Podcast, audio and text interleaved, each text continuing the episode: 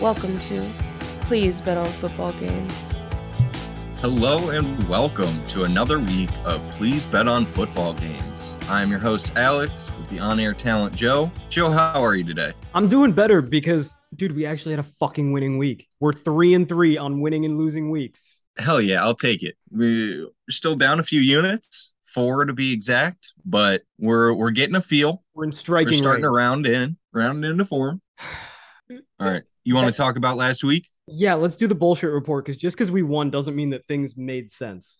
Yeah, this this season has not made sense at all. But let's talk about some of the games. First up, we have Jacksonville over Indy. We had money line that did not hit. It looked pretty good for a minute, It looks but so. it didn't work out. A minute, try 58 of them. Fuck. Well, was- I don't. I'm never. I'm never confident in the first half, just because eh, it, any team can blow first half stuff. But yeah, that was that was a tough one. Do you think it was a legitimate loss or bullshit? Uh so if if we had taken the plus two, I would say utter and complete bullshit because the the Colts in all re- in all likelihood should have kicked a field goal to win by one or maybe win by two, which means that at the worst we push, and if we had gotten the best of the number, we win. But uh, ifs and buts and ants and balls. Fact of the matter is, Jacksonville still should have won this game if not for a couple of red zone slash green zone. Green zone is like the 30 in, so it's like field goal range basically if not for some green and red zone uh, fourth down failures by the Jaguars, we probably still would have had a winner. And anytime you take an underdog money line and you should have had a winner, you feel like it's a little bullshit, but this is just your garden variety, normal amount of bullshit. It was a coin flip game. We bet on it with plus odds. We lost. Happens. Yep, I agree with that entirely. I think just didn't turn out for us. But we can go on to some winners. Next up, we had Atlanta over San Francisco. We had them, I think, plus five and a half, and I- that one hit. Yeah, I don't care what number we got because we should have taken a money line like I did in real life. And uh oh god, that felt fucking good. After years of betting on the Falcons and them disappointing me, and years of betting against the 49ers and them fucking befuddling me, everything lined up properly. Yeah, this was, you know, it was our best bet, and it felt great. It was, it was a clear winner. I don't think there's any really point where I was doubtful about them. No.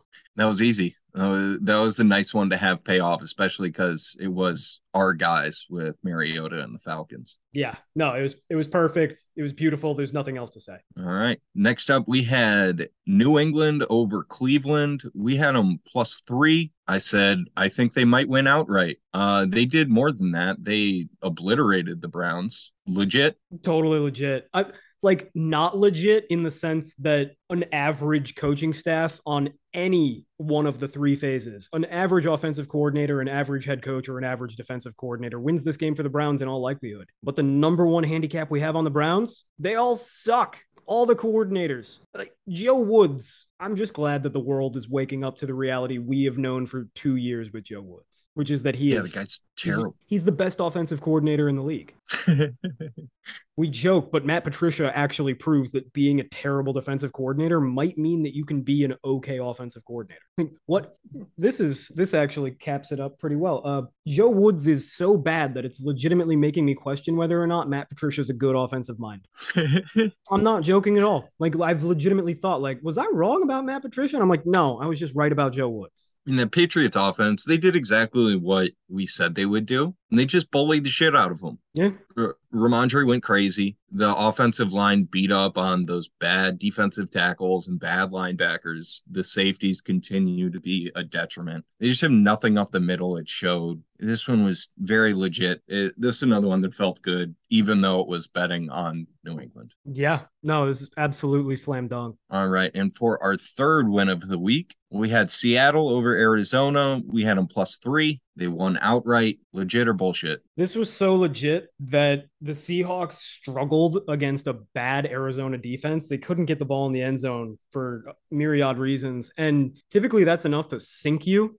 But even with almost exclusively field goals, they romped. It was never in reach for Arizona. Kyler Murray, Yeah. terrible. Yeah, their offense just cannot move the ball whatsoever. Kyler has been awful. I mean, Next level. kind of yeah, like because even the public that has watched Kyler not be very good for a couple of years before this and has thought he was good is turning and going, holy shit, Kyler's awful.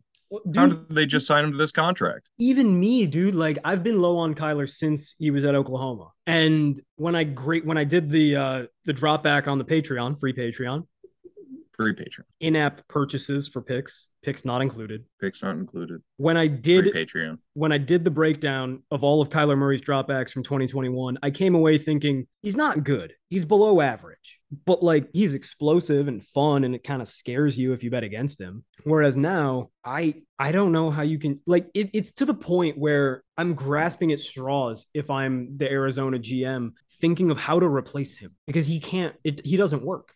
I think if you're the Arizona GM, you just start looking at selling your house. Well, I wouldn't because Arizona's got great property value. Yeah, no taxes. We'll we'll we'll we'll see how that keeps playing out. Phoenix, one of the fastest growing markets in in the country for the last um, forty years. yeah, it's always but, about to break. True. Um, but even though Steve Keim, Cliff, and Kyler all just got big extensions, their careers are all over.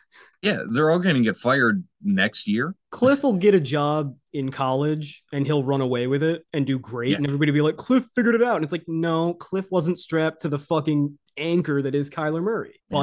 But enough bitching about Kyler Murray. We can do that when we break down Thursday night football. We got one more game, and then I want to talk about a bonus pick that we didn't actually make. Yep. So our last loser of the week, our second loser of the week, we had New Orleans over Cincinnati plus two. This was a tough one. Was it a legit loss or was it bullshit? This was such fucking absolute typical Joe Burrow fucking bullshit. And and I know it what, was it was the nightmare Joe Burrow game for us. It was it was quite exactly what kept happening last year, and people were like, "It's just Joe Burrow magic. It's just what he does." And it's like, no, it's not. And this year has proven it, except of course against the Saints, which was so unfortunate. The Saints dominated the whole fucking game. All they had to do is just wrap up Joe Burrow, but instead, three defensive linemen literally missed a tackle on one play. Joe Burrow stood there stunned, like, oh my God, these guys are trying to tackle me.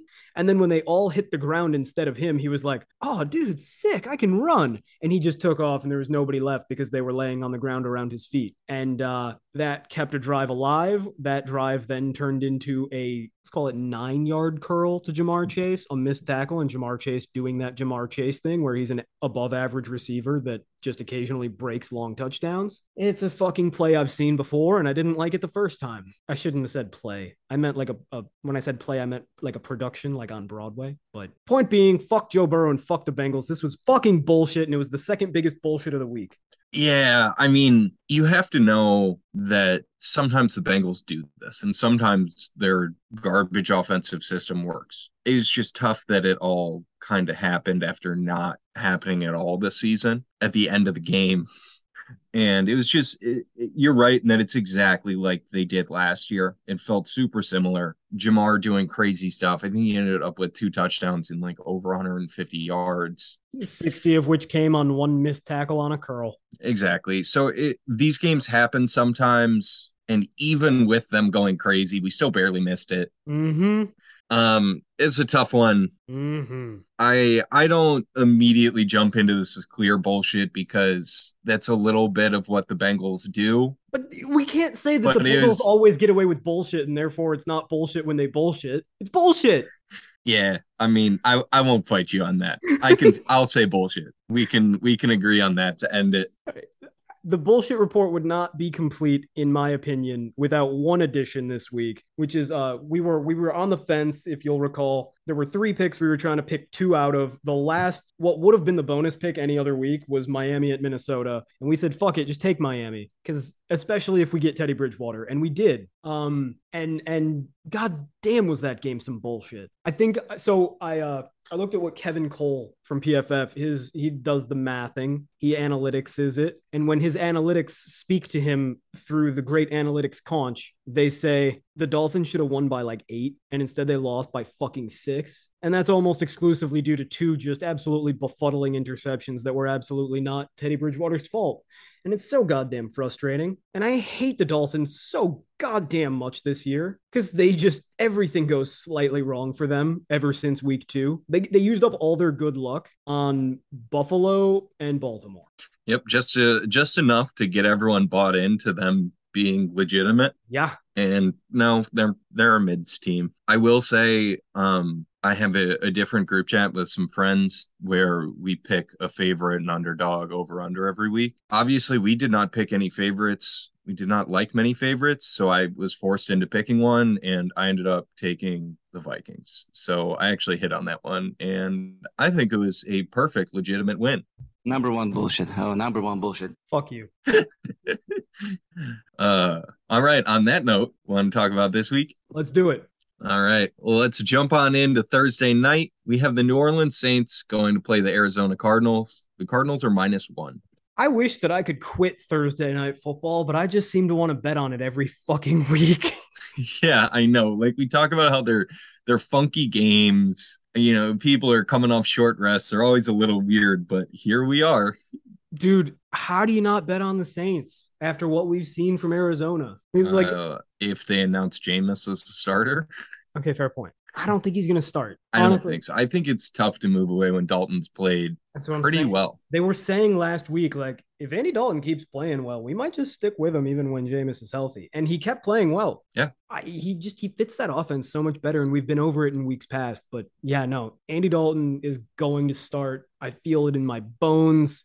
The okay, so let's go through the reasons this might be a bad bet, and we'll see if they dissuade us. Number one, the effectively the Cardinals are trading Hollywood Brown for Nuke Hopkins because Robbie Anderson is not going to help them this week, period, if he even plays. Right. So does Nuke Hopkins returning it like uh, is okay, is Nuke Hopkins in exchange for Hollywood Brown even an upgrade? Like, is that helpful? I think in Kyler's mind, yes. He's had a good connection with Hollywood. I mean, they were friends in college. They've played well together this year, but I think he just has such a feeling of security with D Hop because it is just fuck it, throw it up there. See, my my issue is that obviously Hopkins is a much better player than Hollywood, but AJ Green already gives you the low end version of what Nuke Hopkins does. So their wide receivers are now going to be AJ Green and Nuke Hopkins on the outside. That's no speed. You can collapse on that D, or I mean, you can collapse your D on that offense. And uh, they so, still got Rondale Moore underneath. He got the he got the burners. Yeah, but they don't run him deep. Ever. No, they don't. They, use they don't give him the ball like past five yards of the line of scrimmage. They rarely give him the ball a yard. By the way, uh, in today's edition of PFF, what the fuck PFF?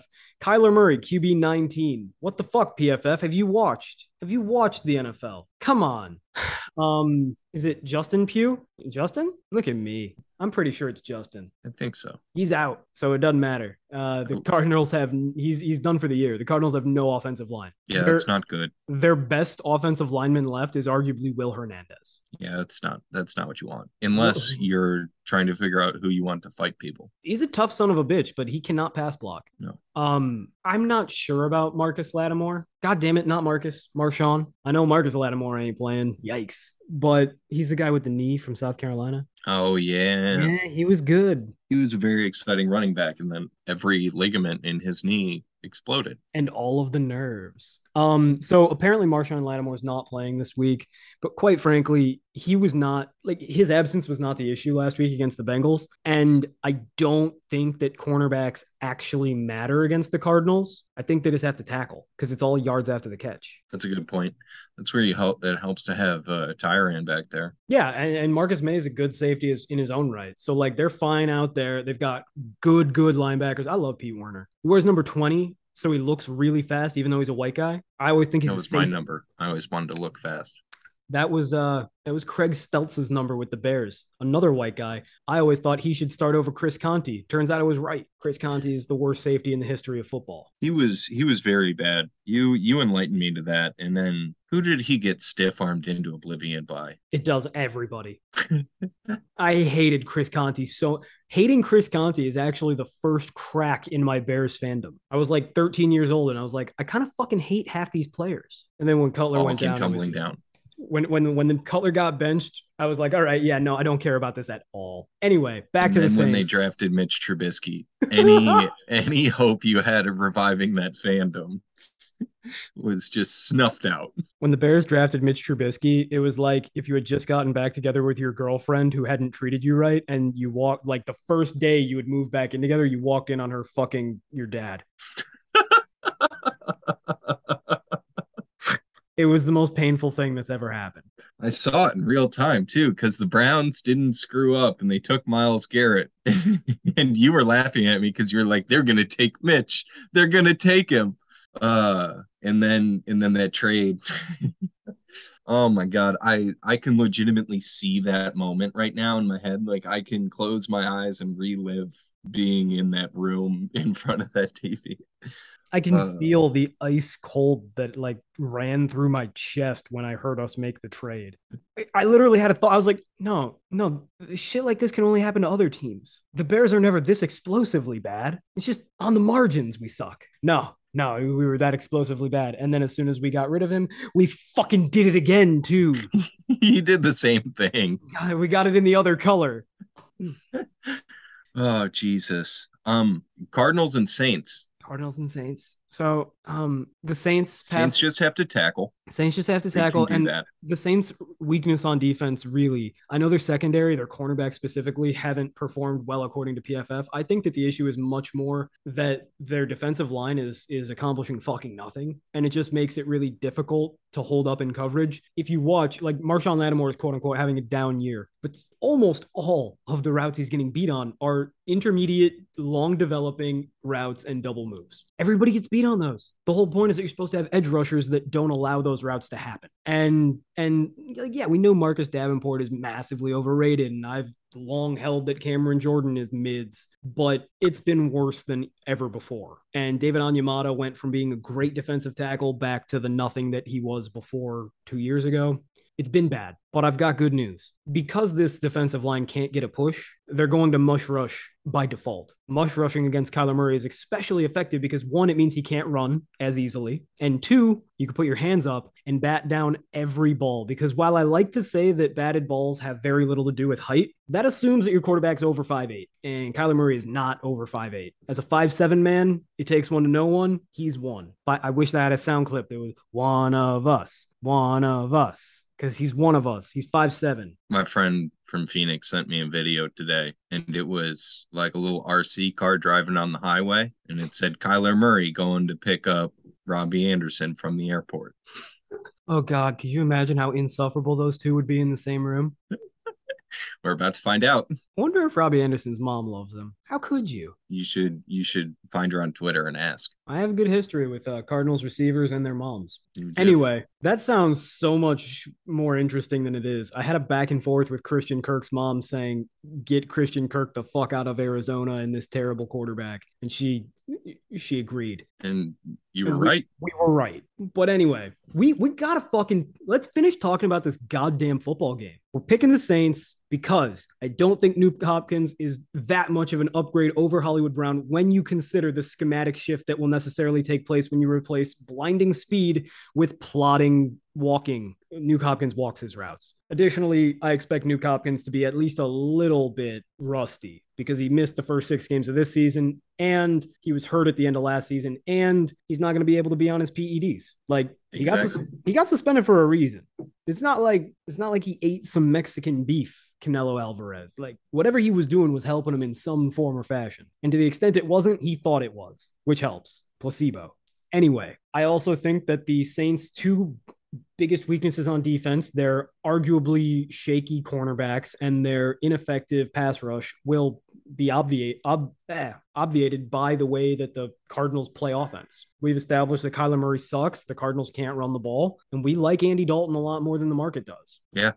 Um, is Michael Thomas going to play this week? No, and I don't care at all. Okay. I Now honestly, Jarvis isn't. Also, don't care. I honestly think that Marquez Callaway is the exact same thing as Michael Thomas. Large, not athletic, can catch, strong. What does matter is that we definitely have Chris Olave playing, and he is their best receiver. He is just such a consummate wide receiver, too. He's so versatile and like his skill set is so well distributed. And you got Kamara. Yeah. Okay. Another edition of PFF. What the fuck are you doing, PFF? Alvin Kamara, 58th rated halfback in the NFL.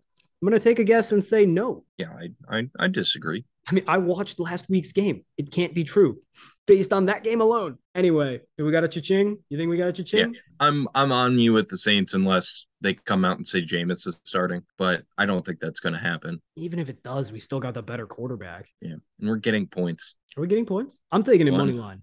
I already took it money line. Okay, I know at the beginning of the week I think it was three, two. Saints. We take the Saints. We spent way too much time on the Saints. We got to get to the next game, or I'm never so sleeping. very long. All right, next up, we move on to Sunday, and first up we have the Cleveland Browns going to play the Baltimore Ravens. The Ravens are minus seven. That looks like it's about to move to six and a half, though. All right. You're the Browns whisperer. I don't actually have a strong take on this game. I can't bet on either of these teams. And this feels like a lot of points, but it's also Cleveland.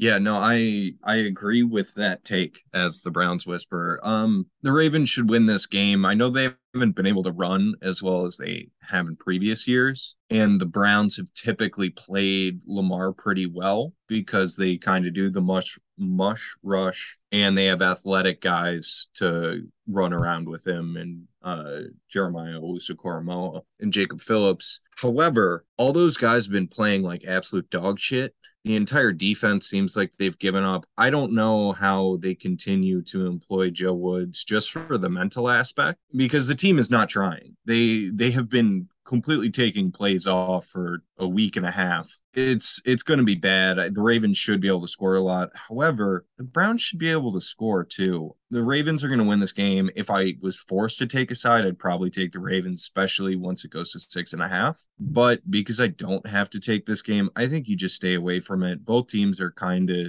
they're they're struggling. Um, the Ravens have had some pretty bad collapses this season. The Browns defense can't stop anything. I think you just kind of stay away from both these teams. I have one thing to add and one thing only. Another edition of PFF. What the fuck are you doing? Jacoby Brissett, QB 10. Sir, That's- I disagree. insane, No, that's fucking objectively ridiculous. Like, honest, that is especially after last week. That is a disqualifying opinion. If you believe that Jacoby Brissett's the 10th best quarterback in the league through six weeks, you simply don't fucking matter. I'm sorry. But again, we will continue using PFF because the aesthetic layout is very convenient for us to visualize all of the players that are healthy for this week. Yes. All right. I, I don't want to say a goddamn other thing about this game. There's I, I'm not touching it. It's a division game with a six point spread. By default, my basic strategy is I would have to look Browns, but I'm not betting on Kevin Stefanski and Joe Woods, especially when I think they're gonna lose their jobs. Yep. Let's uh let's move on. Next up, we have the Indianapolis Colts going to play the Tennessee Titans. The Titans are minus two and a half. This is another one of those games where I don't want to bet it because both of these teams confound me for somewhat different reasons. I, I can't trust the Titans. I simply cannot do it. They do dumb shit like run the ball all the goddamn time. They don't actually have any good weapons on the outside.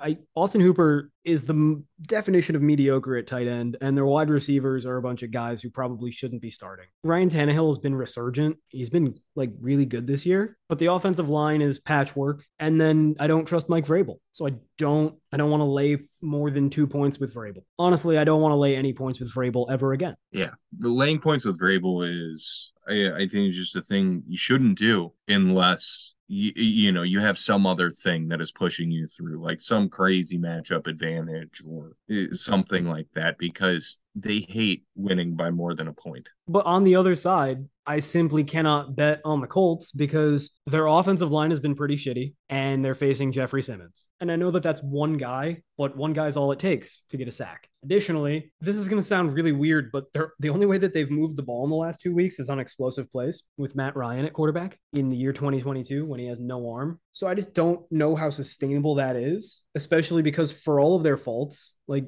Terrance Mitchell isn't the type to bust a coverage or get mossed deep. He is the definition of like a replacement level corner. He's not going to fuck up that egregiously, right? Like that's kind of his thing. And then Kristian Fulton is still good and probably healthier after a bye week. Safe bet. So I just don't see how this works out for either team. And while it's a very actionable line and it pains me to say this, I don't want to touch it. Yeah, I mean, Jonathan Taylor, I don't know if he's going to play this week. I feel like he's been close to playing for a couple weeks, but I still don't think that's enough to take the Colts because they've been really bad most of this season. And somehow they're three, two, and one. Like they, Yeah, which Mm. I don't understand either. It's a little bit of a product of who they've played. But like unfortunately, they have they can you point to one game where they've actually looked good? the Jaguars game was their best game, but we're not Yeah, sure the Jaguars are good. Exactly. And it was it was a lot of like at the end of the game. Like they didn't even necessarily look good for No, most were- of the game. They were getting beaten all game. I thought it was wrapped up. Exactly. So like they still haven't played a game where they've even looked good. Like they beat the So I don't Chiefs, wanna bet on them. They should not have bet, beat the Chiefs. They should have got blown out by the Chiefs, and they somehow won because the Chiefs got a unsportsmanlike penalty for 15 yards to grant the Colts a first down for talking. Yeah, that that game was more of the Chiefs beat themselves than the Colts won that game. Common theme this year. Yeah, but so that takes me to I don't want to bet on either of these teams. I don't want to lay that many points with Vrabel, and I still don't believe in the Colts as a functional team. So I'm in the same boat with you. I think we just leave it, move on. Right? I agree. All right, next up, we have the Tampa Bay Buccaneers going to play the Carolina Panthers. The Panthers are plus 11. Yeah. So I took note. I- I take notes on every game, and uh, my notes on the Buccaneers from last week are this team is a joke, and my notes on the Carolina Panthers from last week are this team is a joke. So we don't bet this game. Nope. Uh, yeah, I mean, obviously you have an 11 point line, so it, it's pretty prohibitive at the start. But the Bucks are not a serious football team. That's been my note on them to this point. They just don't seem like they want to win all the time, and they're actually playing serious football. And then the Panthers are just an absolute fucking dumpster fire. Well, so the thing about this game is that it's probably the two worst coaching staffs in the NFL. I think that that's a pretty safe bet, actually. Even worse than Brandon Staley and Kevin Stefanski. Yes. Todd Bowles legitimately believes that the problem with his team is that players are living off of the Super Bowl from two years ago. And he doesn't realize that it might just be because he keeps on playing Devin White, who sucks, and they keep on running the ball every single first down with no success whatsoever. And it just it looks undisciplined and like they don't they're not well coached. They're really poorly coached. That's all it is. It, it turns out Todd Bowles fired by the motherfucking Jets with like a 40% win percentage. Not good. Not not good. He sucks. Just is what it is. Retread defensive coaches, not good. I won't, it even, so. I won't even get into the fucking other aspects of that hire. I will simply leave it at this. Bruce Arians was a really good coach. And at the end there with Tom Brady, maybe he let some people uh, take the wheel that he shouldn't have, both when he was head coach and in his succession plan. Maybe his motivations were noble but unjust, or just but stupid. Well, we'll leave that cryptic message in that game If you and move on. know. Next up, we have the Atlanta Falcons going to play the Cincinnati Bengals. The Bengals are minus six. I'm so goddamn mad. I was trying to break out the sound effect while you were talking so I could just put it over you, but I'm just going to keep on fucking spamming it because this is our best bet of the week. And I can't wait until it loses, but I'm taking this bitch money line. If you have balls, you will too. Holy shit, do I love this. It's like nobody's been watching this season. Like I'm I just the Falcons are 6 and 0 against the spread and I keep on waiting for everybody to be like, "You know, the Falcons just keep covering games. Maybe there's something to them." And the line just never fucking moves. Like nobody Yeah, I don't know how you can watch the Bengals barely beat New Orleans and the Falcons wipe the 49ers. And this spread is six. Yeah, this is fucking the dumbest. I'll tell you exactly what this line is. Uh, this line is just how powerful hype is. Because Joe Burrow was okay in college. In fact, no, Joe Burrow was okay at LSU in his senior year. He was low key bad every year before that. Joe, uh, on Twitter, people tell me that it is the greatest college football season ever. So It was the second most productive behind Colt Brennan, noted Hall of Famer, all pro quarterback, multiple Super Bowl winning Colt Brennan, right? Oh, wait, no, that's not how that works. Anyway, Joe Burrow was an okay prospect, but he did cool shit like spell his name improperly on his jersey at homecoming. Whoa, whoa, what a wacky guy. your disdain for him, like honestly, that's fun. I mean, like No, no, here's the thing. it's a little was, arrogant, but it's fun. it was fun when it happened. The problem is just every week he's like, yo, check out my pink sunglasses. Wow, I'm wearing a yellow suit today. Aren't I cool? And then he plays it off like he didn't fucking intend to draw attention to it. He's like, oh, I just thought that these were cool sunglasses. Like, no, the fuck you didn't, bitch. You wanted camera time. You don't get enough attention at home because your daddy's a football coach with no time for you. I get it. Shut the fuck up. You're peacocking and then being like, oh, you guys are paying attention to me? Oh, I didn't expect this. Fuck you. Yeah, no, I used to feel bad because I got annoyed by Joe Burrow's play, but he seemed like a cool guy off the field. Now I hate him more as a man than I do his game. If, if I met Joe Burrow tomorrow, I'd rip those fake teeth right out of his fucking face. Uh, Fucking thank you for him. not holding back at all. I'm happy that we finally got that like in a recorded clip instead of like the mini rants you have to me over text. This was wonderful. Yeah, I'm probably gonna delete all of this so that I can one day have a job in the NFL. No, you don't edit stuff out when I tell you to. Yeah, Uh, no, um. Okay. My my only worry is our hate for Joe Burrow coming into our evaluation. No, no, I very honestly, no. Um, you can't argue with the charting. And those who might say, like, but Joe, you're so biased. Like, I you can go on the free Patreon, which is free, except for the picks, which sold separately. Or, Free pick, or free Patreon, you can go on the separately. you can go on the YouTube, the Please Bet on Football Games YouTube. You can watch me break down games. Like I take bias out of it so incredibly actively that I probably am significantly biased in favor of the quarterbacks I dislike, and I'm probably biased against the quarterbacks that I do like. On the year, Joe Burrow, honestly, how about this? This year and last year combined, guess how many games Joe Burrow has achieved a B plus grade or better in? How many games is that? 20, 20, 23 with the playoffs? He's about 24? 25. How many? 25? Four. Zero. Oh shit, really? never had a B plus game. His best grade this year is against New Orleans when he got a C. Now, granted, I did not grade the New York Jets game. I didn't. That's fair. I he might he very well might have done a little bit better, but keep in mind, beating up and putting up beating up on and putting great stats up on bad teams does not make your performance great. In fact, it actually lends itself to average performances. So the best we've seen out of Joe Burrow this year is completely average, slightly sub DAC football. Against New Orleans, he had three positive throws, and he was only accurate on 71% of his passes. There is no redemption. Okay. Now, do you think Atlanta's defense? I know we're betting on this already, but I feel like we we got to do our due diligence. No, do it, do it. Atlanta's defense. Do they tackle well? Um, not in the run game. Well, I don't really care about that. Exactly. In the I'm more worried about tackle can they tackle Ja'Marr Chase when he gets a six yard curl, or will they let him run for 70 yards for a touchdown a couple times? I'm glad that you asked because I think we might have the single most qualified cornerback in the entire NFL to cover these two wide receivers in Tee Higgins and Ja'Marr Chase. Not only, excuse me while I pick my nose, uh, You didn't have to tell him that. I did. Full full disclosure. I uh I had something in there. It was bad. I might cut this. I won't. I don't care enough. Not only did AJ Terrell line up against Tee Higgins every single day in practice at Clemson and do pretty damn well against him, he also played extremely well against Ja'Marr Chase in Ja'Marr Chase's lone year at LSU. Now, Ja'Marr Chase did get one long touchdown on him where AJ Terrell and the rest of the Clemson defense didn't know that the play had started. It was kind of bullshit in typical Ja'Marr Chase and Joe Burrow fashion. But other than that, he absolutely shut him down. And if you're going to tell me that Ja'Marr Chase scores one bullshit touchdown and only one bullshit touchdown, I actually legitimately like the Falcons in that game because nobody can stop Marcus Mariota.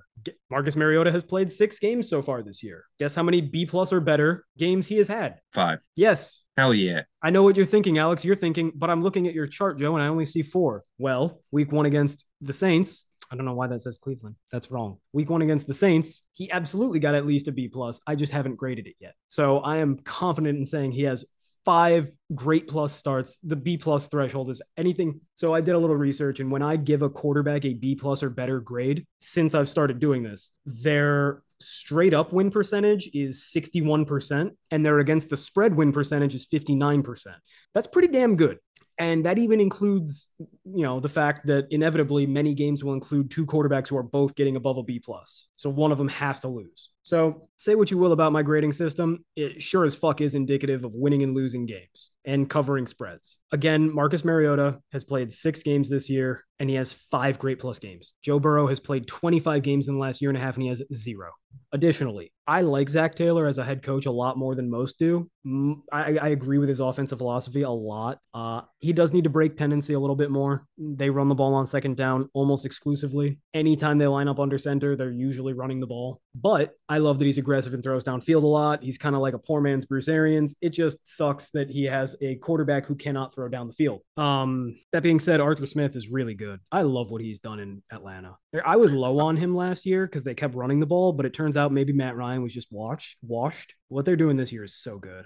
I've liked it. It's been it's been simple, but it's been versatile. They give a lot of options for players. They get different guys involved. They throw down the field a lot. He doesn't become beholden to big names. Like, yo, Kyle Pitts is not that good. He's a good tight end. He's not special at all. And Arthur Smith's not going to get caught up in the fact that his name is Kyle Pitts and force the ball to him. He's going to th- like draw up plays that work. And if the ball goes to Kyle Pitts and he makes a play, cool. And if not, cool. It's about getting yards.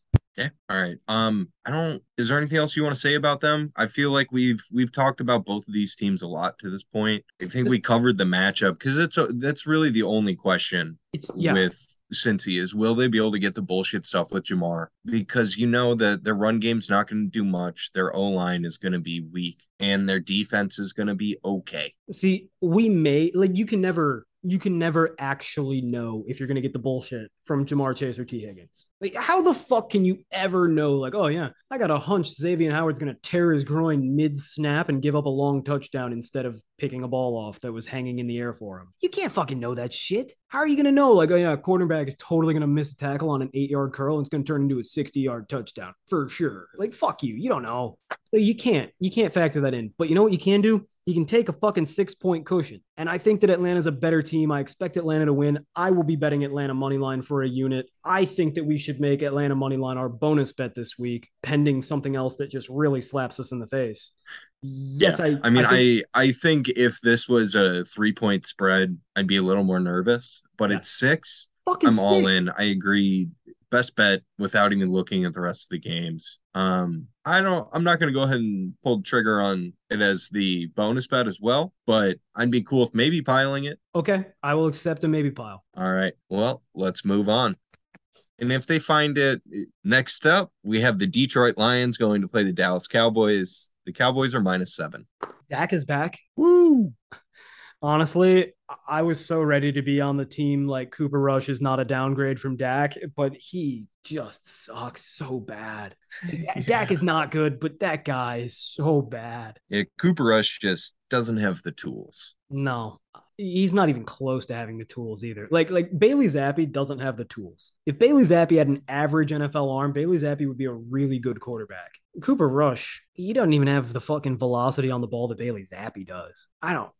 It's hopeless. At least his girlfriend's hot. Hey, cheers to guys who aren't that good, but their girlfriend's real hot though. All right. Yeah, I mean, honestly, it- like they could have done much worse in life. Yeah, it would really suck to be a millionaire with a dime of a girlfriend, quarterback the fucking Cowboys for a few games, and ride off into the sunset as Chase Daniel. I imagine he will be the backup of the Cowboys for quite some time. Yeah, he'll be the offensive coordinator one day too. Then he'll get promoted to head coach. People will love him for a year or two. Then they'll hate him for a year or two. He'll get fired, and then he'll people will be like, "Wait, are you Jason Garrett?" Because this is literally what Jason Garrett did. He had the like two games with the Cowboys where he played like surprisingly well. He mortgaged that into an entire career path. Now he sucks on NBC football. He does continue to get jobs though. So All right, we're we're doing the tangent thing again, and I, I no, we're not doing it. yeah, this Um, episode's going to be four hours long. Totally.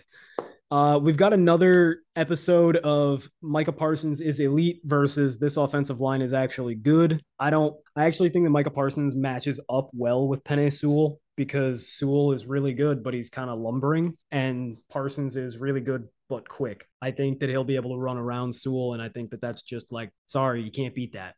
Um, super low. I'm super low on the Lions right now compared to what I think I should be. Like I, my brain says the Lions are the play here, but I simply cannot get behind it because I just saw Jared Goff shit his pants against the Patriots and then pick the shit up and smear it on his face and then shit his pants again. It was despicable. And he's a guy that classically crumbles when he faces a lot of pressure. Yep. And yes, the Lions have good tackles in Taylor Decker and Penei Sewell, but they're going to get through at least a little bit. And once you speed Goff up like that, I think he just completely falls apart. Even coming off of the bye, they should have D'Andre Swift back.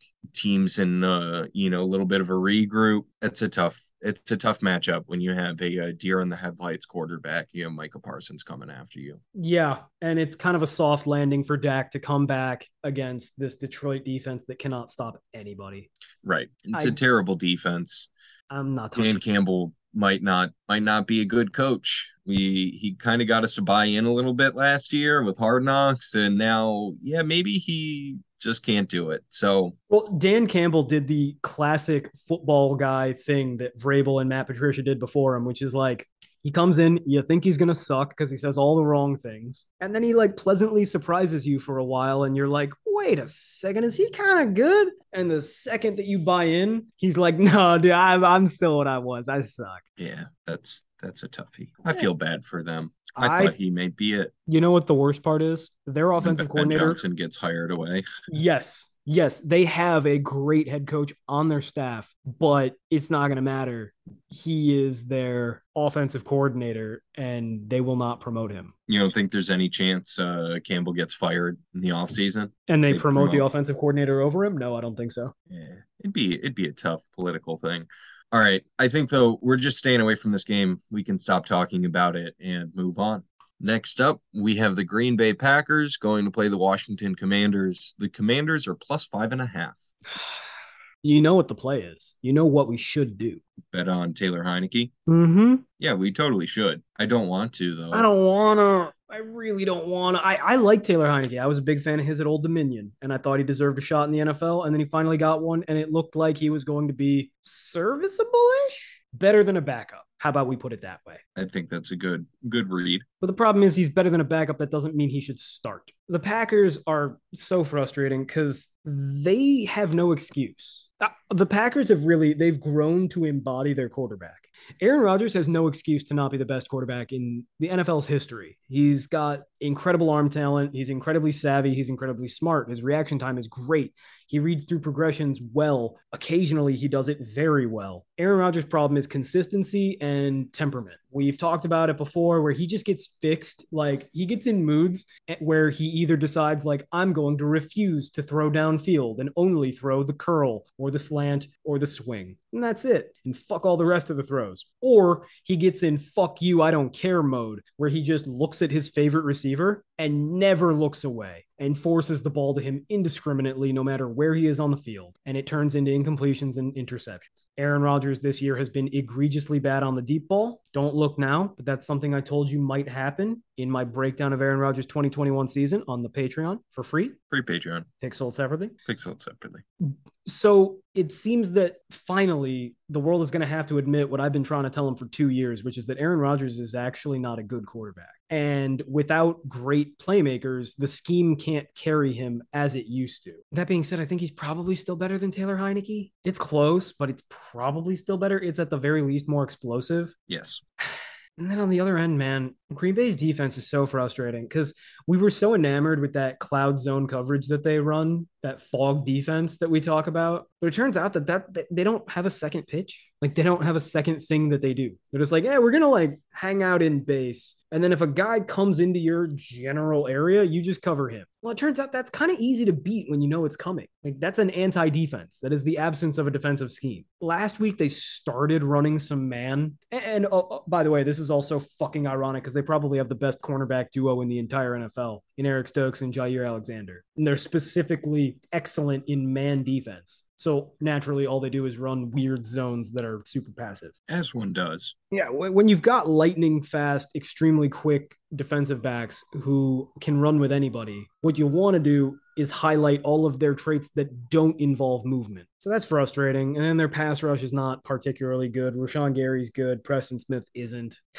Man, I don't it's like we said, Washington is the only smart move. It is, I'll tell you what, a lot of podcasts that involve smart people are going to tell you to bet on the red, uh, the Commanders, Redskins. I wanted to say Redskins. I'm going to say Redskins. That's that's what the good podcasts are going to tell you to do. I don't know if I have the balls to be one of them.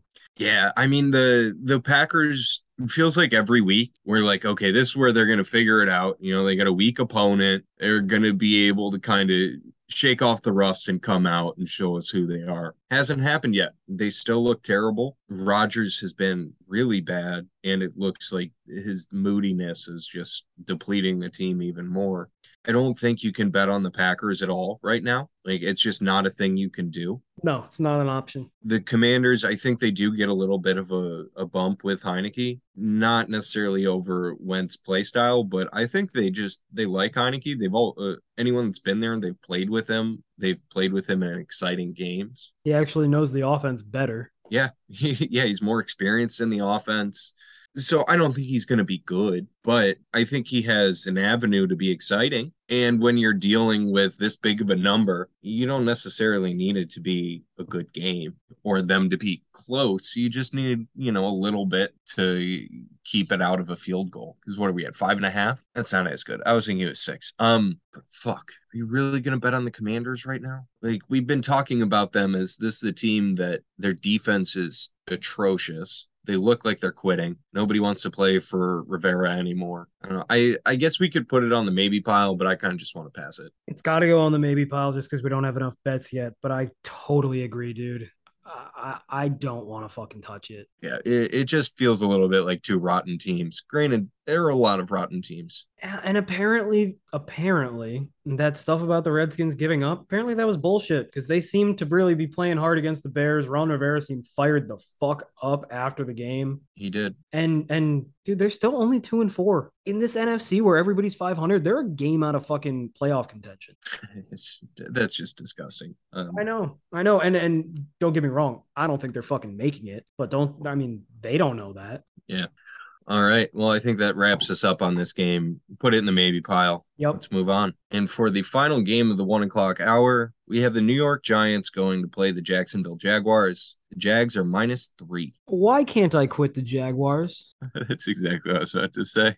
Hey, dude. Okay. I was talking with one of my buddies who's a tried and true New Yorker. And I, you know, we were talking about like, are the are the Giants real? He's kind of a meathead, and he was saying, you know, you can't count out their grit and their hustle, their love of the game. And I was like, that's bullshit. That was my first thought. And then my second thought was like, well, not really. Hustle can change a game, totally, especially if the other team's not hustling.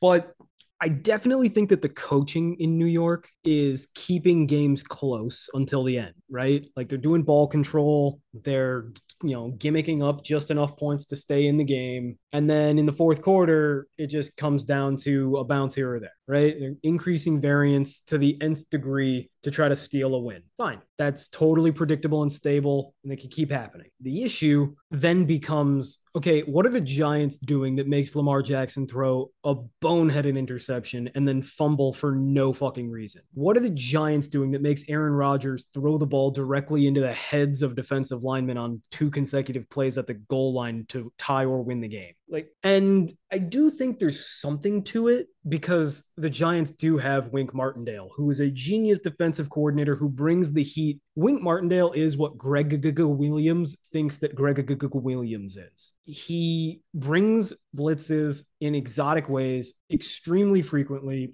but they actually work and they're intelligently schemed up on the back end instead of Gregg, who's just like, I don't fucking know. Have one of the guys run like a punt returner and everybody else just blitz. Um, I like that you gave Gregg a southern accent. I had to do something to show that he's an idiot. Sorry, Southerners. Uh, my mom's one of you. That's why I did that.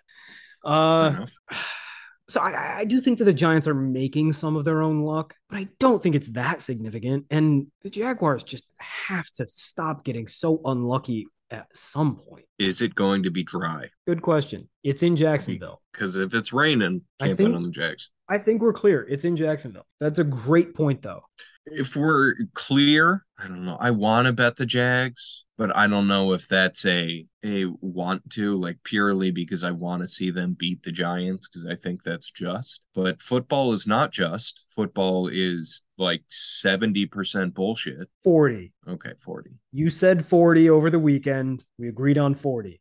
football is 40% bullshit. So I don't know. I don't think you can confidently say like definitely Jags just because the Giants have been doing that where they keep games close and they do have a, a few playmakers on offense and defense that can hopefully close out a game. You know, Saquon has had some timely runs.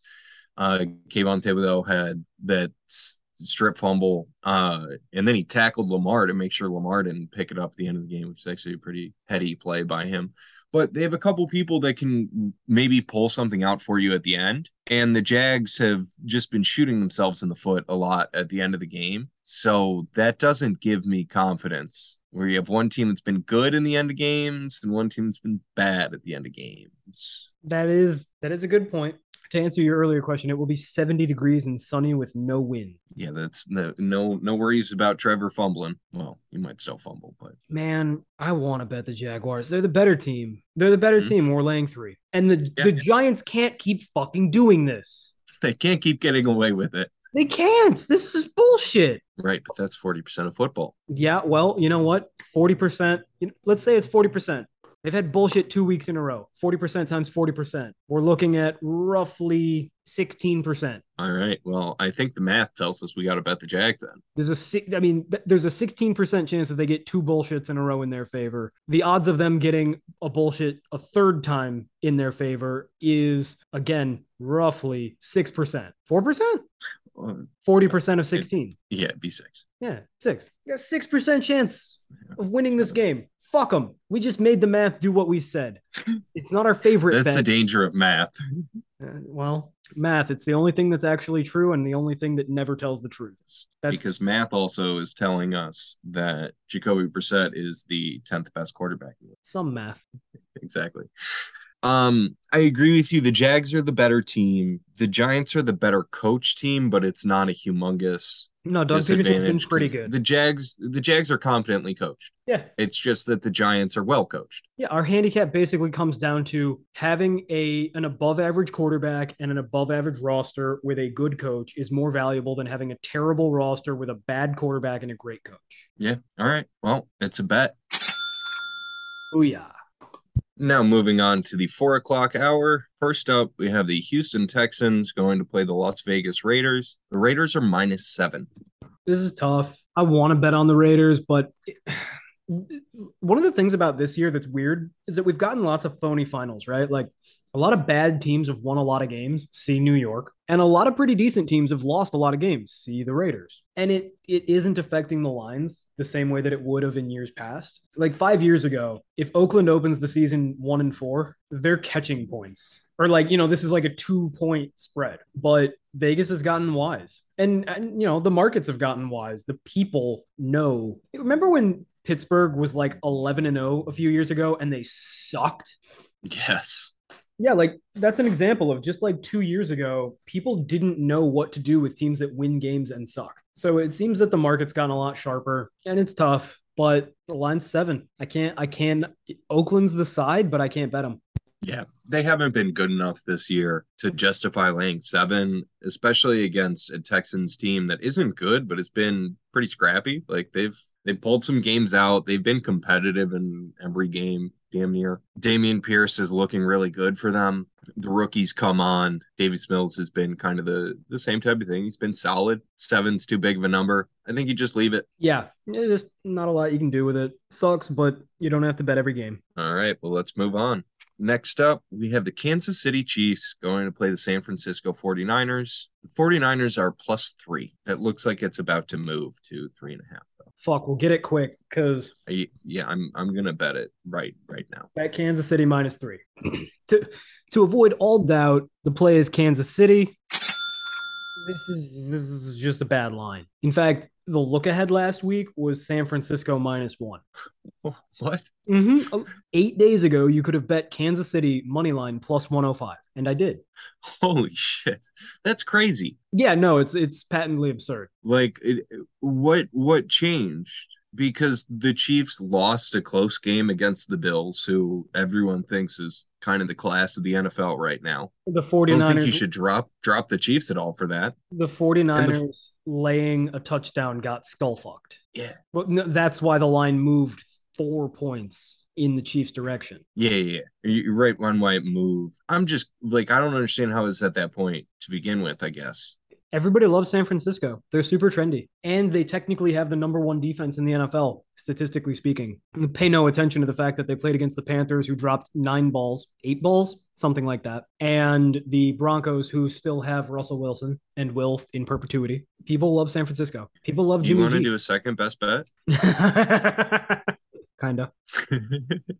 I mean, it's- uh, like It's not just that it's it's a caliber mismatch, right? Like Kansas City is just a much better team than the 49ers. But Yeah. also the 49ers are desperately injured. and uh, the 49ers typically have a bit of a coaching advantage in a lot of games. Mm-hmm. Not in this game. And we got a motivation spot because the 49ers, or sorry, the Chiefs haven't been very good. Uh, I think motivation spot could go both ways though, because the 49ers just got their shit pushed in by the Falcons and probably don't want to get embarrassed two weeks in a row.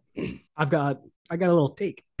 This take is so sharp that it actually just made me cough. It's hurting my throat. It's uncomfortable in there. Got to get it out. So the 49ers did their patented, oh, we've got two games on the East Coast. We're going to stay at the Greenbrier. We're going to stay on the East Coast for two weeks. Historically, it's worked for them. They are, before they got their asses spanked by the daddy that is the Falcons, they were 4 0 on the second leg of their East Coast trips. And that includes 4 0 against the spread. But even when it worked, their little uh, sleepover camp on the East Coast, when they would return back to San Francisco, the hell that is San Francisco, 0 and 4 against the spread. Are we bucking trends though? No, Because they just lost on the East Coast? What- no, it's not bucking a trend because theoretically, to the to the extent that this works, right? The idea is instead of traveling back and forth coast to coast, which sucks. Like as a as a man who's flown coast to coast as much as anybody ever should in their life, i- it's probably a little overblown, but it does suck a bag of dicks. I, I don't like it. And I'm pretty I'm pretty tolerant of putting up with shit, but it's not fun. I'm doing it Thursday night. I'm watching the fucking Thursday night football game in the sky. It's gonna suck. That being said, it's kind of like the hair of the dog. All the pain that you push off by staying on the East Coast for the first, you know, for 14 straight days, basically, you got to pay for it when you fly back. Because not only are you flying back, you haven't been home. Anytime that you stay anywhere for two weeks, you just don't quite feel right. You know, you haven't had your home cooking, you haven't been in your own bed, you haven't seen your kids, whatever your kids, your bottom bitch, your wife, your girlfriend, your third girlfriend. Who fucking knows? Who fucking cares? Boyfriend. Boy, yeah, it's a brave new world. Carl Nassib's not on either of these teams, but it is a brave new world. Regardless of your lifestyle, everybody has a routine that they like at their home to some extent.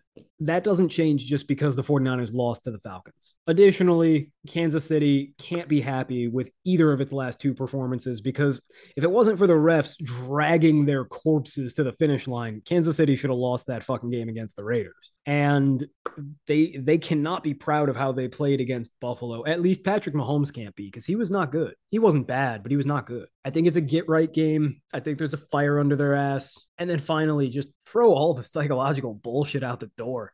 We've got an elite caliber team versus an okay team. Yep. Like just getting down into the rosters. And just what these teams have shown. Who the fuck is playing offensive line for the 49ers? Because McGlinchey's banged up, and he's the only starting offensive lineman that they're currently starting. They're on their third string left tackle, they're on their third guard and their second guard, and they got that fucking Jake Brendel kid who does not seem to be panning out at center. And by kid, I mean he's 30. Did you know he's 30? It's his first year starting and he's 30. That's not good. It's an inspiration. It's uh it's anomalous, which is a polite way of saying nah, anti-miracle. Anyhow, yeah, th- this game like the 49ers only prayer on offense is and has always been can Deebo Samuel take this improperly thrown ball to the house because he breaks three tackles. L'Jarius Sneed is actually probably the best tackling corner in the NFL for my money. A converted safety in college. He's a big strong dude. He tackles really well. So I kind of like the matchup. I kind of like the spot, and I love the fact that I get the infinitely better quarterback, the marginally better coach, and the much better roster. Yeah, I think, you know, we're only laying three. Should be a nice day in California. Well, it's Northern California, so it's not as nice, but Football nice. my guess is that this game in Santa Clara will be 62 degrees and cloudy, but not rainy. It's all It'll you need. 66 degrees and cloudy, but not rainy. Do I know California or what? I'm an Angelino. Fuck with me. All right. So we're we're making a bet, maybe a best bet, a second best bet. Okay, so it's definitely a bet. Do you want to do it again? I mean, I feel like if, if Yeah, we we'll do didn't again. have yeah, like if we didn't have Atlanta this week and we saw this, we'd be doing this as a best bet. Yeah, we, we would. This is a double best bet week. These two bets are honestly fucking incredible. I it's weird because usually the market gets a lot sharper as the season goes and we were just talking about how the market is not getting fooled by some of these fraudulent teams, but in the cases of Cincinnati and San Francisco, you know what it is? Those are just teams that Twitter has always loved. I think maybe Twitter is the betting market now. Social media is taking over. Dude, it kind of, I mean, dude, it, it, ESPN is currently really high on both of the New York teams and the Vikings, and Twitter is not. And the betting market is following Twitter, not ESPN. Yeah, people don't watch TV anymore. I, am saying, I think the fucking betting market just likes what Twitter likes. I think that the edge is to know when Twitter is wrong, and Twitter is wrong on San Francisco and Cincinnati. There Okay. could be something to that. I mean, I guess it would make sense to a certain extent as Twitter is the mind of the general public more so e- than ESPN, and the general public is who pushes the betting market. I think we, I think we stumbled across something. We Which just also- track Twitter trends. I mean, we already fucking do. We're on Twitter way too goddamn much. Uh, don't don't don't make me think. Yeah, Don't check your screen time. Yeah, absolutely not. The the only reason to do that is like I want to be upset with myself today. Dude, my screen time when I'm in New York is literally twice what it is when I'm in LA. I'm not joking at all. It goes from eight down to four. You're a brave man saying the numbers.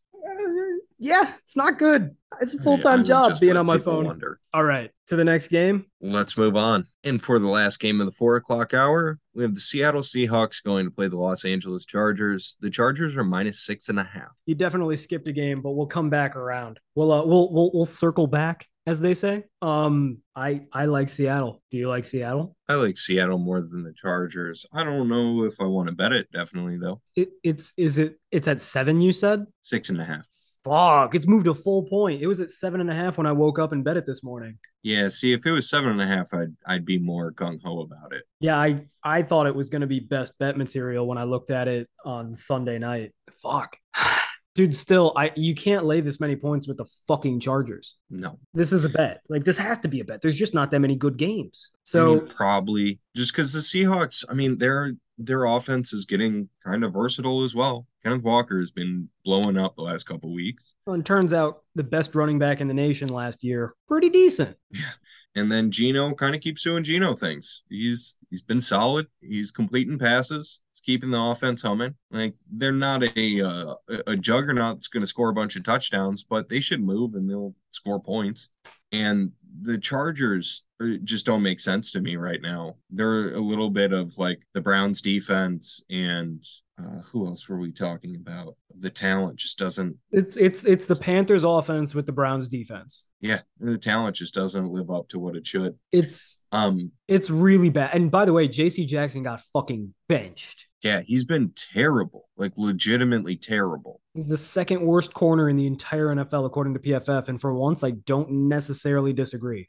He busted last night against Denver. The only reason that that game went to overtime, he busted the same coverage two times in a row, giving up a touchdown to Jerry Jeudy. And then he did it again. He- gave up like at least a touchdown and a half due to busting the same fucking coverage in cover three thrice. And then, Yeah, uh, their their their defense is just as bad. Nah, maybe not just as bad, but damn near as bad as it was last year, despite a bunch of big additions. Yeah. and the offense is still just doesn't make any sense. You got a And I don't think arm. any of that's going to change until Staley's gone. No, it, it- it's exactly right. And I think that Staley loses his job this year. I'm almost certain of it. Yeah, I mean, unless they they really turn it around, I think that's definitely going to happen. How much money they spent this offseason after having a good year last year, and they're four and two, but they should have more. I- I was gonna say- and those wins haven't felt great.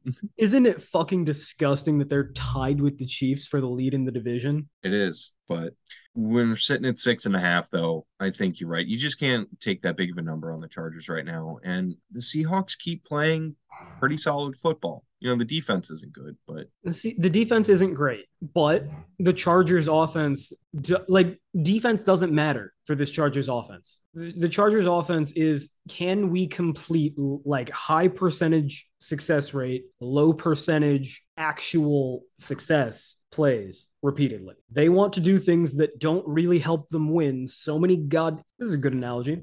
The Chargers attempt to accumulate points the same way that whales accumulate calories. Instead of being gigantic and leveraging that to eat things that are large and caloric, whales just feed on tons of tiny fucking plankton all the time. And as long as they gather ridiculous amounts of plankton, they they are nourished. Instead of unleashing the gigantic arm of their quarterback and leveraging the possession skills of their big-bodied receivers, the Chargers insist upon getting their yardage by trying to accumulate a massive number, a massive quantity of tiny little plays that don't really help. Does that make sense? yes, it, it was a bit of a journey, but I I think I understood it. Well, Just like rather than actually doing something good or productive, they do a bunch of tiny little piecemeal things, hoping to get the same result in the in the sum. Yeah. Much like whales and plankton. I fucking hate it. I fucking hate it. I hate Brandon Staley. I hate his defense. Uh, last night on third and three in the third quarter, I saw him drop his corners 15 yards into cushion, knowing goddamn well that all Denver does is throw flats. And at that point, I legitimately put my pen down and I looked at the TV screen and I said, "Why did I bet on the Chargers? I got him minus two. I felt like a genius for it. Turns out I barely, I barely won because I got him at minus two. But oh my fucking god, I hate that coaching staff so much. It's just so wildly conservative. It really is. So I, I I think we just keep coming out to it like we're just we're gonna make the bet. We're gonna make the bet, and and we like what Geno Smith has done in an episode of PFF's kind of onto something. Geno Smith's the second rated quarterback according to PFF this year. Two might be a little high, but he's up there. He's legitimately Yeah. been good. Yeah, he's completing passes. He's being smart, and he's giving the playmakers opportunities to make plays. And you know what? What Geno Smith struggles with is tight coverage and pass rush. The Chargers do neither of these things. It's a bet. It's a bet. Just just just a. I don't love it, but it's one of the top five so far. All right, that's gonna bring us to our the actual final four o'clock game, which is Jets in Denver. The Broncos are minus one and a half. Yeah, I think I I just blanked past that one. My eyes did not allow me to process it because they're like, you you don't want to watch this game. You don't want to think about this game.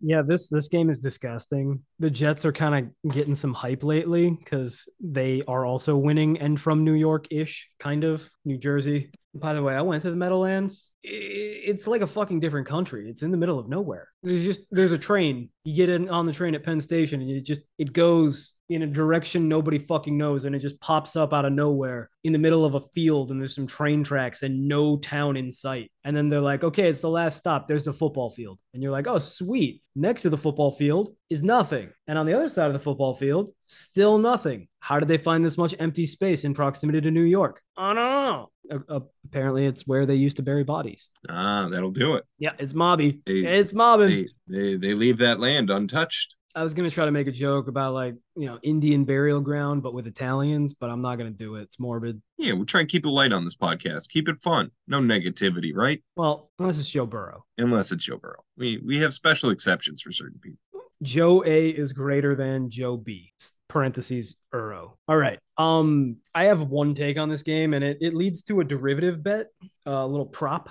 Denver makes quarterbacks look bad because their defense is is significantly overrated personnel wise. Like Brad Chubb is not good, and and Patrick Surtain's being talked about as like an all time elite corner, and I don't really see it. But what they do is that they they do something called a sim pressure. Uh, basically, so in a traditional defense, you have your four defensive linemen and they all try to go sack the quarterback, and then your linebackers like either do zones or man coverage, right?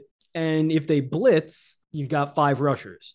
Well, a sim pressure is when you drop one of your defensive linemen into coverage and you send somebody who would otherwise be a blitzer. So it's a simulated pressure because it's not really a blitz. You've only got four people rushing the quarterback, but it looks kind of like a blitz because you've got somebody blitzing that normally wouldn't. Make sense? Yep, I'm following you. the Broncos do sim pressures more than fucking anybody.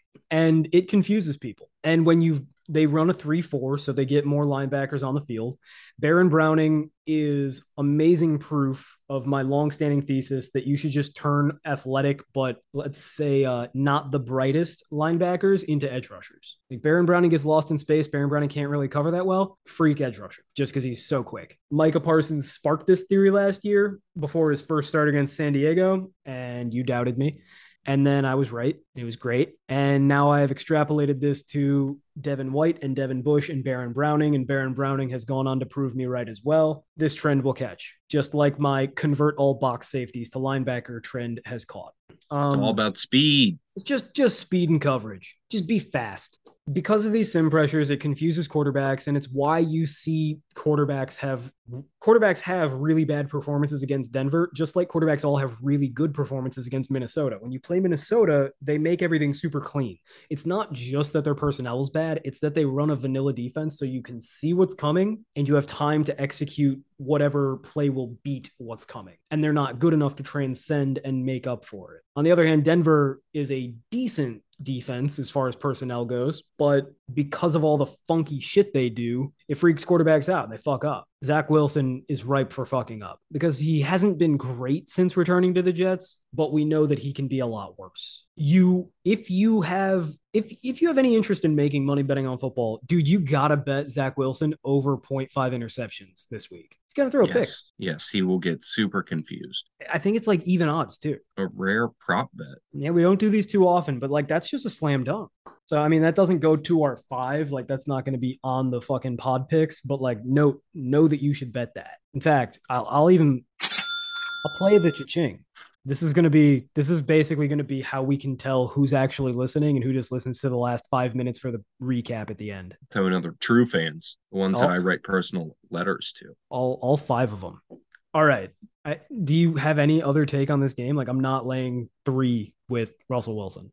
No, I I don't want to bet on this game whatsoever. I'm it- it's it's actually only one and a half. What? Uh, it's one and a half. it's moved up it's so it's basically moved two points since last night's game ended fuck I mean, I honestly I think Denver is the right side here. they are I just don't want to bet on this fucking game, man. me neither And we actually already have five picks, so like fuck it. yeah i Like it, Denver's the right side at Den- one and a half. Denver is- you know what you know what Robert Sala runs or Robert Saleh. Robert Saleh runs a cover three defense very similar to the Legion of Boom scheme. Russell Wilson should be particularly familiar with it from his days in Seattle. He also played against this defense twice a year when Saleh was the defensive coordinator for the 49ers. He should be comfortable. He should know what he wants to do. Granted, he's been so fucking bad and so fucking bad at processing that it shouldn't matter, but there's an angle. It's the better team. It's the fishy line. Yeah, Denver is the side, but we're not picking it. Yes, I, I think that's a good spot to leave. All right. And mercifully, we can move on to Sunday night. On Sunday night football, we have the Pittsburgh Steelers going to play the Miami Dolphins. Dolphins are minus seven. I'm kind of bummed because I really wanted to fade the Dolphins when Tua came back, and then they have to go ahead and play Pittsburgh off of Yep, a win, no less. Can't do it. Yeah, no, there's nothing to say about this game. It's gonna suck. Honestly, I might not watch it. I'll be in LA. It'll be 5 p.m. I might just go out to dinner. Yeah, I'm. I don't really want to watch this game either. I, I this really- is a game that I I can see highlights from and follow along on Twitter in case anything happens. And I'll watch hockey and hopefully baseball's on. One of two things is going to happen in this game. Either Tua is going to look fucking abysmal, and then Dolphins fans are going to cry that the concussions ruined him and it's not his fault, or he will look anything better than fucking terrible, and they will spin it into he was amazing, he's elite. And I just can't handle it. It's too taxing. It's I fucking hate them so much. Like they're the worst fan base in, in sports. You know, we- we're gonna have to have you rank these fan bases at one point because uh, you you claim the Browns fan base is the worst in sports quite often as well. Well, so the Browns fan base is terrible people. the Dolphins fan base is completely out of touch with reality. Talk about being anomalous. Like I, they, the Dolphins fan base, very re, like I very legitimately believe that they are experiencing mass euphoric breaks from reality. all at the same time. Like they got their some people get their periods synced up. Dolphins fans got their manic breakdowns synced up for the last year and a half. And it doesn't stop. I saw today a guy fucking Photoshop Tua onto Luke Skywalker's face on Return of the Jedi. And and he thinks that like and he made some comment about like the king is back. And it's like, first of all, you're mixing Lord of the Rings and Star Wars. How dare you? Second of all, what the fuck are you what do you look at? Like you watch football every week, and apparently your life is consumed by this shitty fucking team that I didn't know anybody cared about. Wow. How do you not see what happens when the football games are played? It's so frustrating. Dolphins fans I'm- 30, Dolphins fans 32, people who are still Browns fans 31, Bengals fans 30, I was gonna ask. I know the Bengals are in that ranking. Patriots too. fans 29, Bears fans 28. I'm trying to debate if my like outside of football interests make San Francisco lower because I just hate them for being generally Bay Area people. But only as football, only as it pertains to football, they're not so bad. And then really after that, everybody is like fine. Bills fans are cool. They're cocky, but they earned it. Yeah, I agree for the most part. Chiefs fans are cool. They got nothing going on. I'm used to Packers fans. They New don't York bother fans me. are annoying. New York fans are okay. They're not that bad. They're not they're not nearly Boston fans. Oh, Yeah. how about this one? LA fans because they don't exist. I was about to say I don't think they count on your list. I think you should only have 32 or 30 spots because the Chargers and Rams don't have fans in their city. Well, I think that the ranking of fans was a much more interesting and helpful thing to talk about than Miami versus Pittsburgh. So let's move to Monday night. Absolutely. And moving on to Monday night, we have the Chicago Bears going to play the New England Patriots. Patriots are minus nine. The NFL is an abusive relationship. They know that they can just treat us however the fuck they feel like it, and we'll always keep on crawling back asking for forgiveness. We should have what never the made the fuck kind of game is this? we should have never made the NFL hit us. I'm sorry. Like, It's my fault. The, I shouldn't have said that when he got home from work. The mere fact that this game has to be played is a travesty in and of itself. But the fact that it's Monday night, who the fuck did this? Who thought for a second there is not a single angle in the world in which somebody could have convinced themselves, like, oh, you know, it would be cool. Yeah, okay. The best angle you could think of is like Mac Jones and Justin Fields were high first round picks last year, but not really. And they didn't play each other in college. So it's not like there's some like, well, they did. They played each other in the national championship, but nobody watched it because it was a blowout blowout. Like Everyone knew how that game was going to go. yeah, like Justin Fields, Mac Jones, there's no real rivalry there. It's nothing. This is dumb. And Mac Jones isn't even fucking playing, and Justin Fields won't be very soon. So this game sucks. It's dumb. Is it seven and a half still? Nine. What the fuck? Well, I guess Mac Jones is back.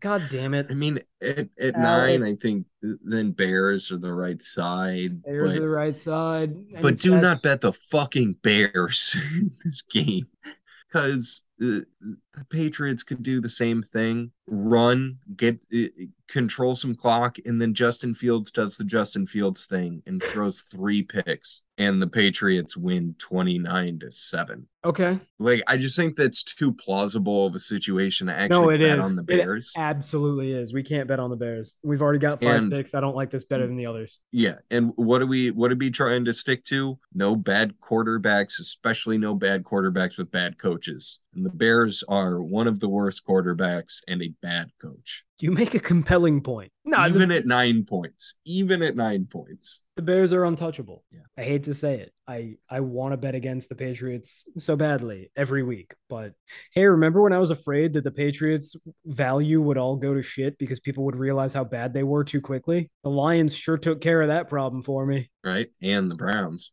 And the Browns. God, I can't fucking wait for Deshaun Watson to come back and them to still suck because the problem is on the sidelines. Yeah. Uh, but then it won't get better because they're going to expect them to be like immediate Super Bowl contenders even after they hire a new coach and they have their five seasons of Deshaun Watson's $50 million contract. I like that everybody's starting to pay for their sins. The next five Um, years are going to be glorious. between between I- I Denver hope. and Cleveland and and Tampa Bay, just getting Tampa Bay is going to have to roll out Kyle Trask and nobody else because their cap will be fucked. That'll be funny. Yeah, the orange teams, they're they have some bleak futures. Cincinnati's about to give all the money to Burrow. Oh, hmm And then Mike Brown will literally have to sell their team because he won't be able to pay the money to Joe Burrow. it's all coming together. All right, speaking of coming together, let's do a recap. Uh, it this this game is pretty simple, or this week is pretty simple. We've got five picks. We'll see if I can convince you to do a bonus pick. We've also got the one hidden prop pick that we will not name here, but if you listen to the pod, you know it because I made a big deal of it and even played the cha-ching. All right, so let's do the recap. You tell them where the What were you asking? should you tell them where the prop bet is? No, we're not telling them where the prop bet is. They can go find it. Listen to the fucking podcast. You have to suffer through all three hours of this shit if you want to get this one prop bet. When I edit this down, it'll be an hour, especially after I take out the Joe Burrow rant. Please don't take out the Joe Burrow rant. I'll keep it in. The amount of things that I've asked you to take out, Yeah, not that often. they don't even know your fucking. be, They don't know your name. except for the times you try and fucking tell them. Okay, okay, okay. Our five picks are New We have- Orleans, New Orleans money line, Thursday night football. Fuck you. Step on me. New Orleans money line. Best bet, Atlanta plus six. Jacksonville minus three. Wait. Yeah. Another best bet, Kansas City minus three. And Seattle plus seven, six and a half, six and a half. Six and a half. Do we do a bonus bet of Atlanta money line at like plus 230? So we have three units on Atlanta, No, no. We do half units for the bonus bet. It would be two and a half units. two and a half units. Right. I I want to say yes. Like I- I'm I'm stopping yes. myself from saying yes say yes. be, because I'm just trying to work through it one more time because I know it's a thing that I want to be true. I think we should do it as a bonus bet. I think we should do it. I mean, We're riding with our guys. it's fucking like what? It's check real quick. It's like plus 220. It is two fifteen. There you go. Fifteen. Uh, yeah, plus 215. Atlanta money line bonus bet. And again, go and find that prop. It's probably plus money. It's at least close to even money, and it's a sure goddamn thing. We'll give them a hint. It's in the late slate, and it's a game that nobody wants to watch. Might as well just tell them the fucking game at that point. But they still got to search. Never mind. I was gonna say the last name of the quarterback, but that would completely give it away because the it's the same. All right. It's it's the Jets Broncos game. Yep. It- it- honestly, if they've made it through all of this, fuck it, dude. Our our prop is Zach Wilson to throw a pick. He'll throw. It's over 0.5 pick. I like all the charades we just did. If they if they waded through the charades and got this fucking far, they either can't find their phone to skip ahead or they just they actually care. They're real fans, and you should DM me on Twitter, and I will write you a personal letter. I'll mail it to you. Then they're gonna know your name and address. No, I won't put a return address on it. You could also use my uh my new address in my new apartment. I'll set up a PO box purely for the burner Twitter. We've set up a fucking burner, everything else. All right. With that said, I want to do the tail or fail because if we win this week, then we're back to having primarily winning weeks, and then I can feel proud of myself again. Yeah, tail or fail. All we ask is you please bet on football games because we're getting above 500 with winning weeks this week, motherfucker. Asta. Woo!